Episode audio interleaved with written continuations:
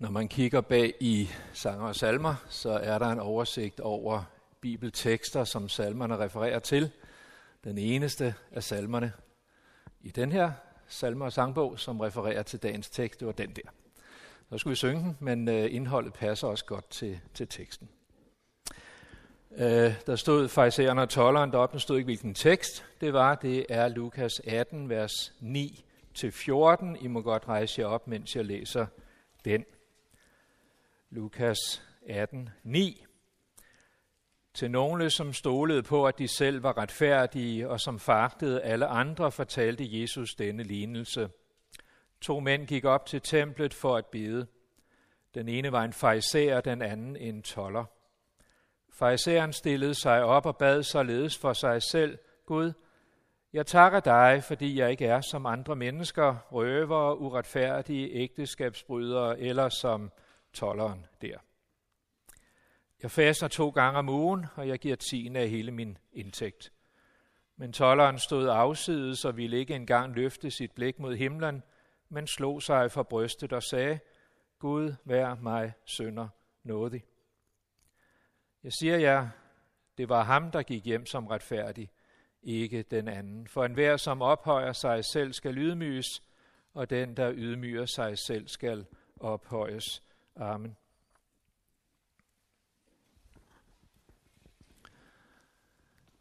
Vi beder. Kære Jesus, vil du lukke denne tekst op for os. Hjælp os med at se den store forskel på fejseren og tolleren. Hjælp os med at se den korrekte forskel.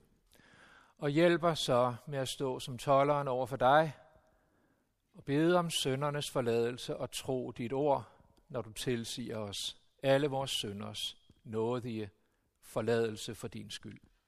Amen. Der er tre grupper af mennesker i denne verden. For det første er der dem, der ikke regner Guds ord for noget. De bekymrer sig ikke om Guds dom. De siger, som vi læser i salme 10, vers 4, det var derfor, vi skulle høre den tekst, Gud kræver mig ikke til regnskab. Eller også siger de det lige ud, Gud er slet ikke til. For det andet er der dem, der kender Guds lov. De ved, at den taler sandt. Gud vil engang kræve alle mennesker til regnskab. Derfor lægger de vægt på at være ordentlige. De synes også, at det lykkes nogenlunde for dem. Det er de stolte af. Og måske ser de lidt ned på dem, som det ikke lykkes så godt for. De er også medlemmer af den kristne kirke, for det synes de, at det bør man være. Så også det er på plads. For det tredje er der dem, der kender Guds lov. De ved, at den taler sandt, derfor ved de, at Gud engang vil kræve alle mennesker til regnskab, og de bæver ofte for den dag. For de må erkende, at det ikke lykkes særlig godt for dem. De ved, at deres liv ikke holder mål, og at Gud har god grund til at være vred på dem. Derfor nævner de ikke nogen succeser for Gud. De beder ham bare om søndernes forladelse. Derfor giver Gud dem søndernes forladelse. Begge de to sidstnævnte grupper er medlemmer af den kristne kirke, og de kommer gerne sammen med de andre til gudstjeneste og måske møde. Gruppe 2 er normalt den, der fylder mest. I medlemslisterne men det er gruppe 3, der fylder i Guds hjerte. Lukas evangeliet 18 indledes med to lignelser om bøn. Den første læste vi ikke, det er vers 1-8. Den handler om en enke, der går til dommeren i sin by for at få ret over sin modpart. Men dommeren er uretfærdig, siger Jesus, han vil ikke give enken, hvad hun har ret til. Og alligevel gør han det, fordi hun er så vedholdende. Han bliver træt af, at hun hele tiden render ham på døren. Så siger Jesus, skulle Gud så ikke skaffe sine udvalgte deres ret, når de råber til ham dag og nat. Denne lignelse om vedholdende bøn er talt til Jesu disciple. Den anden lignelse om bøn, som altså er dagens prædiketekst, handler også om bøn, men den er fortalt, står der, til nogle, som stolede på, at de selv var retfærdige og som foragtede alle andre, siger Jesus om dem. Jeg nævnte, at der er tre grupper af mennesker i denne verden. Lignelse nummer et er fortalt til gruppe nummer tre. Jesus sande disciple. Lignelse nummer to er fortalt til gruppe to. De falske kristne. Nu vel, dengang Jesus fortalte dagens lignelse, var det ikke kristne, men fejserer og skriftkloge, der stod der foran ham, og de mærkede også, at det var dem, han havde i tanke. Men farisæerne og de skriftkloge er ikke en uddød race. Det handler ikke kun om jøder. Det er dem, der fylder mest i den kristne kirkes medlemslister. Ja, i virkeligheden bor der en selvretfærdig farisæer inde i os alle sammen. Det gælder også tolleren i vores tekst. Inderst inde er han i virkeligheden selvoptaget og selvretfærdig. Det er det, han har måttet indse. Nå, men hvad er så forskellen på farisæeren og tolleren? Hvis vi skal besvare det spørgsmål, så må vi forstå, hvad Guds lov egentlig siger.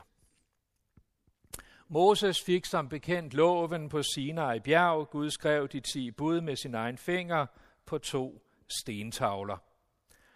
Vi får ikke at vide, hvordan budene fordelte sig på disse to tavler, men traditionelt har vi placeret de tre første bud på den første tavle og de syv sidste på den anden tavle. De tre første bud siger, at du må ikke have andre guder, du må ikke misbruge Guds navn, husk hviledagen og hold den hellig. Disse første bud handler om vores forhold til Gud. Han skal bestemme over os. Gør han ikke det, er han ikke vores Gud. De syv sidste bud handler om vores forhold til hinanden. De siger, kort fortalt, du må ikke begå mor, hår, tyveri og løgn. Derfor er det naturligt at forestille sig de tre første bud på den første tavle, og så de resterende bud på den anden tavle.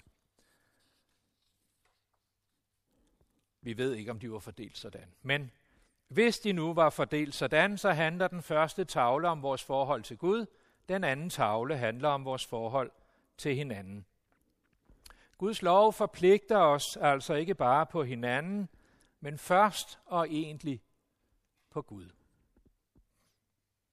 Hvis ikke det forhold er i orden, så nytter det ikke noget, at vi kan rose os af en god moral. Guds lov kræver både det indre og det ydre. Men Gud ser først og fremmest på det indre, og kan han ikke få det indre, så vil han ikke have det ydre. Kan han ikke få dig, vil han ikke have dine gerninger. Vi kan sammenligne med et ægteskab.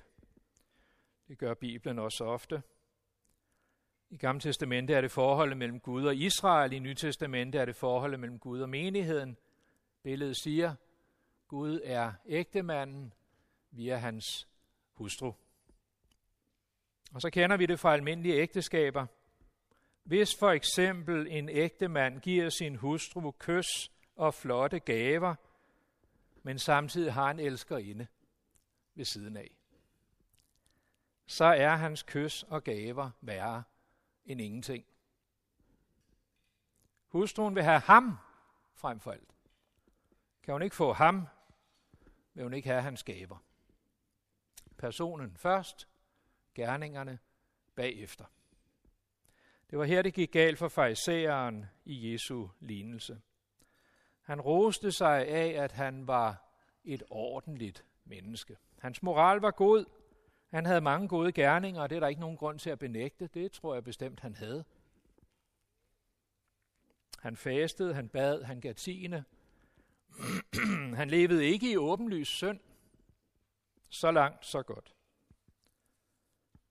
Men hans bedømmelse af sig selv nåede ikke længere ned end overfladen. Han havde ikke forstået forholdet mellem lovens første og anden tavle. Eller også havde han forstået det, men valgte at se bort fra det, som han inderst inde godt vidste. Lukas 10 Det var den anden tekst, som Kaja læste op, eller en, en kort, kort uddrag. Lukas 10 fortæller om en lovkyndig, der kommer til Jesus og spørger, hvad han skal gøre for at arve evigt liv. Jesus svarer egentlig ikke, han stiller et modspørgsmål. Hvad står der i loven? Har du ikke selv læst den da? Manden kender Guds lov, for hans svar er meget præcist. Du skal elske Herren din Gud af hele dit hjerte, af hele din sjæl, af hele din styrke, af hele dit sind og din næste som dig selv. Kan I høre, der er forholdet mellem lovens to tavler? Gud først og helt og mest, og så gerningerne. Jeg mistænker, at vi i Lukas 10 har en lovkyndig mand med sjælekvaler. Hans egentlige spørgsmål er nok i virkeligheden dette. Jamen Jesus, det kan Gud da ikke mene. For hvis han mener det sådan helt alvorligt, så bliver ingen frelst. I kapitel 10 har vi nok at gøre med en lovkyndig, der er nået til større selverkendelse end farisæeren i kapitel 18. Jesu pointe i begge kapitler er den, at Gud mener det skam helt alvorligt. Og den lovkyndige i kapitel 10 har ganske ret. Hvis Gud mener det helt alvorligt, så kan ingen arve det evige. Alle er under Guds dom, og med rette. Se, den konklusion ville farisæeren i kapitel 18 ikke nå frem til. Han accepterede den ikke. For i så fald ville Gud være ubarmhjertig, mente han, og Israels Gud er ikke ubarmhjertig. Derfor kunne Gud ikke mene det så alvorligt. Der måtte være en smutvej. Det måtte være muligt at komme ind i Guds rige, hvis man nu var et ordentligt menneske, der gjorde det så godt som muligt. Og farisæeren i kapitel 18 mente om sig selv, at han var et ordentligt menneske. Tolleren i Jesu lignelse stod et helt andet sted. Han kendte også godt Guds lov. Han vidste, at den sagde det, som den lovkyndige citerede i kapitel 10. Tolleren vidste også, at Gud mente det helt alvorligt, og når han så ærligt på sig selv, måtte han konkludere, jeg holder ikke mål. Det går ikke. Jeg kan ikke arve det evige liv. Så slog han sig for sit bryst, står der. Som et vidnesbyrd om, hvor det onde kom fra, og så sagde han, Gud, vær mig sønder nådig. Den bøn vil Gud gerne høre, siger Jesus. Så løfter han sine hænder og tilsiger tolleren alle hans sønders nådige forladelse. Sønserkendelsen rydder hjertet for afgud, og først og fremmest for hovmodets afgud. Den Gud, der dyrkes allermest i hele verden, er mig selv. Min egen fortræffelighed, min ordentlighed. Skal vi slippe af med den afgud, må Guds lov åbne vores øjne for hjertets synd. Det er vanskeligt, for vi strider imod. Vi vil gerne bekende nogle ydre fejl og mangler. Der er jo ingen, der er perfekte, vel? Så jeg har da også begået en smutter sådan indimellem. Det kan jeg da godt bekende for Gud, så er han vel tilfreds, eller hvad? Jeg svarer med et modspørgsmål. Hvis en hustru ikke kan få sin ægtemands hjerte, hans kærlighed, vil hun så være tilfreds med kys og gaver i stedet for? Næppe. Sådan har Gud det også. Han vil have vores hjerte. Han vil have det helt. Han vil være Gud. Problemet er bare, at det gælder for alle mennesker, både farisæeren og tolleren, at intet menneskes hjerte er helt. Uanset hvor godt vi prøver, bliver det aldrig mere end delt. Det var det, tolleren havde erkendt om sig selv. Han var nået til den meget nedslående selverkendelse, som fariseren ikke ville acceptere. Tolleren havde indset, at det var hjertet, det var galt med. Viljen, sindet. Derfor slog han sig for brystet og havde intet andet at sige til Gud end, vær mig sønder nådig. Nå ja, tolleren havde da sikkert gjort mange udmærkede ting, det tror jeg, hans naboer kunne fortælle om. Vel var der sønder i hans liv, ja. Men der var også meget andet godt. Det battede bare ingenting, når han læste Guds lov, og når han så på sit eget hjerte. Tolleren havde indset det, som den skriftkloge tilbage i kapitel 10 var på vej til at indse. Gud kræver hjertet helt. Og det er kun, hvis han kan få hele hjertet, at han vil have vores gerninger. Hjertet først.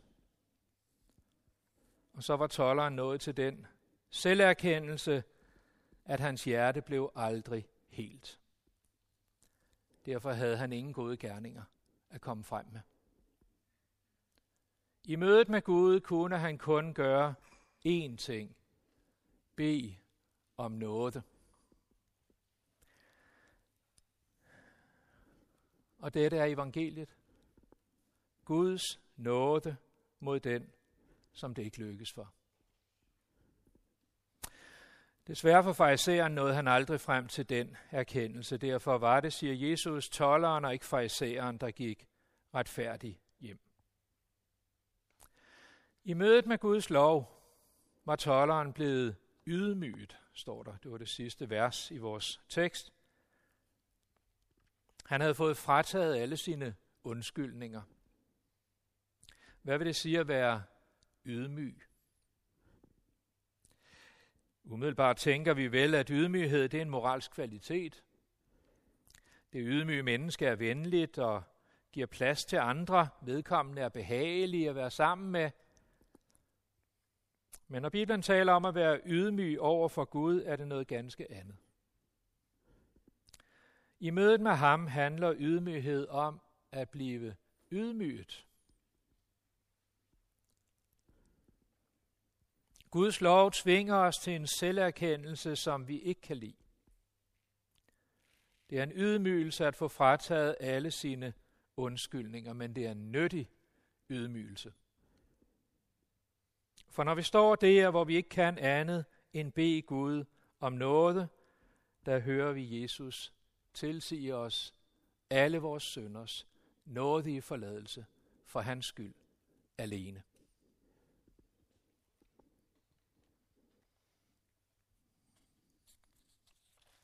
Det fik farisæeren aldrig at høre. Han ville ikke acceptere den dom, som Guds lov fælder over et hvert menneskehjerte. Han ville ikke acceptere den ydmygelse der. Derfor følte han ikke behov for den nåde, som Guds ord rækker til syndere. Og jo, han ville gerne have Guds nåde, bestemt. Det skulle bare være en anden nåde, end den, som tolleren havde behov for. Farisæeren ville gerne have nåde i form af krafttilskud. Gud måtte gerne hælde mere kraft ind i ham, så han kunne blive endnu bedre. Den form for nåde ville han gerne have mere af. Fariseren ville ikke have den nåde, der forudsatte en ydmygelse. Men det er i Bibelen den egentlige nåde, og hvis Gud ikke kan få lov til at række os den, vil han slet ikke have os. Det betyder, at mødet med Gud er ydmygende. Vi mister alle vores undskyldninger. Vi kommer til at stå som tolleren i templet, der bare må slå sig for brystet. Og når vi ikke dertil, så går vi ikke retfærdige hjem. Forskellen på farisæeren og tolleren har altså først og fremmest at gøre med selverkendelse. Vi kunne også sige, det begynder med en erkendelse af, hvad Guds lov egentlig siger. Hvad er lovens hovedsag? Hvad er det største bud i loven? Du skal elske Herren din Gud af hele dit hjerte, af hele din sjæl, af hele dit sind. Det er det første og det største bud i loven. Og så siger jeg, prøv du bare at overholde det. Men husk, du skal ikke nedskrive budet til noget andet end det, som det faktisk siger. Prøv så at overholde det. Jeg kan love dig, du kommer til kort. Du bliver ydmygt i mødet med Guds lov. Det var, hvad tolleren havde erfaret, og det var, hvad farisæeren ikke ville acceptere. Derfor slog tolleren sig for brystet og bad Gud om søndernes forladelse. Det så fariseren ingen grund til. Så gik tolleren retfærdig hjem, siger Jesus. Farisæeren gjorde det ikke. Den skriftlov i Lukas 10, den anden tekst, som Kaja læste, havde forstået loven. Men det er uklart, om han nogensinde accepterede den ydmygelse, som loven sigter på. De fleste når aldrig dertil. De nedskriver Guds lov til noget, som de nogenlunde kan klare. Det var, hvad fariseren gjorde. Det er egentlig dette, farisæisme handler om. Man retter loven til, så man kan undgå den ydmygelse, som tolleren erfarede. Men så siger Jesus, hvis I gør det, hvis I retter loven til, hvis I viger udenom ydmygelsen, så mister I søndernes forladelse. I går ikke retfærdige hjem. Nu skal jeg til at slutte, men lige en lille krølle mere. Jesus siger i bjergprædiken, hvis jeres retfærdighed ikke langt overgår de skriftkloges og farisæernes, kommer I slet ikke ind i himmeriget. Matthæus 5:20. Hvad betyder det? Ja, han mener ikke, at vi skal være endnu mere moralske end farisæerne. Endnu mere syndfrie. Det bliver vi alligevel ikke. Nej, han mener, vi skal tillade Guds lov at afsløre vores hjerte, så vi bliver ydmyget i mødet med Gud. Vi skal give Gud ret i alt, hvad han peger på. Og ikke snakke udenom. Bare give ham ret. Gør vi det, så løfter han sine hænder mod os og tilsiger os alle vores synders nådige forladelse for Jesus skyld alene. Det er forskellen på farisæeren og tolleren. Lad os bede. Kære Jesus, hjælp os med at give dig ret. Og vi må bekende for dig, at det er vanskeligt. Vi vil gerne give dig ret, i, når du bare peger på nogle ydre ting, som kunne være bedre. Men når du peger på vores lunkne hjerte, vores falskhed, så bliver det svært. Hjælp os med at give dig ret, og ikke vi udenom, og hjælp os så med at høre det andet, du siger til os. Søndernes forladelse for intet. Amen.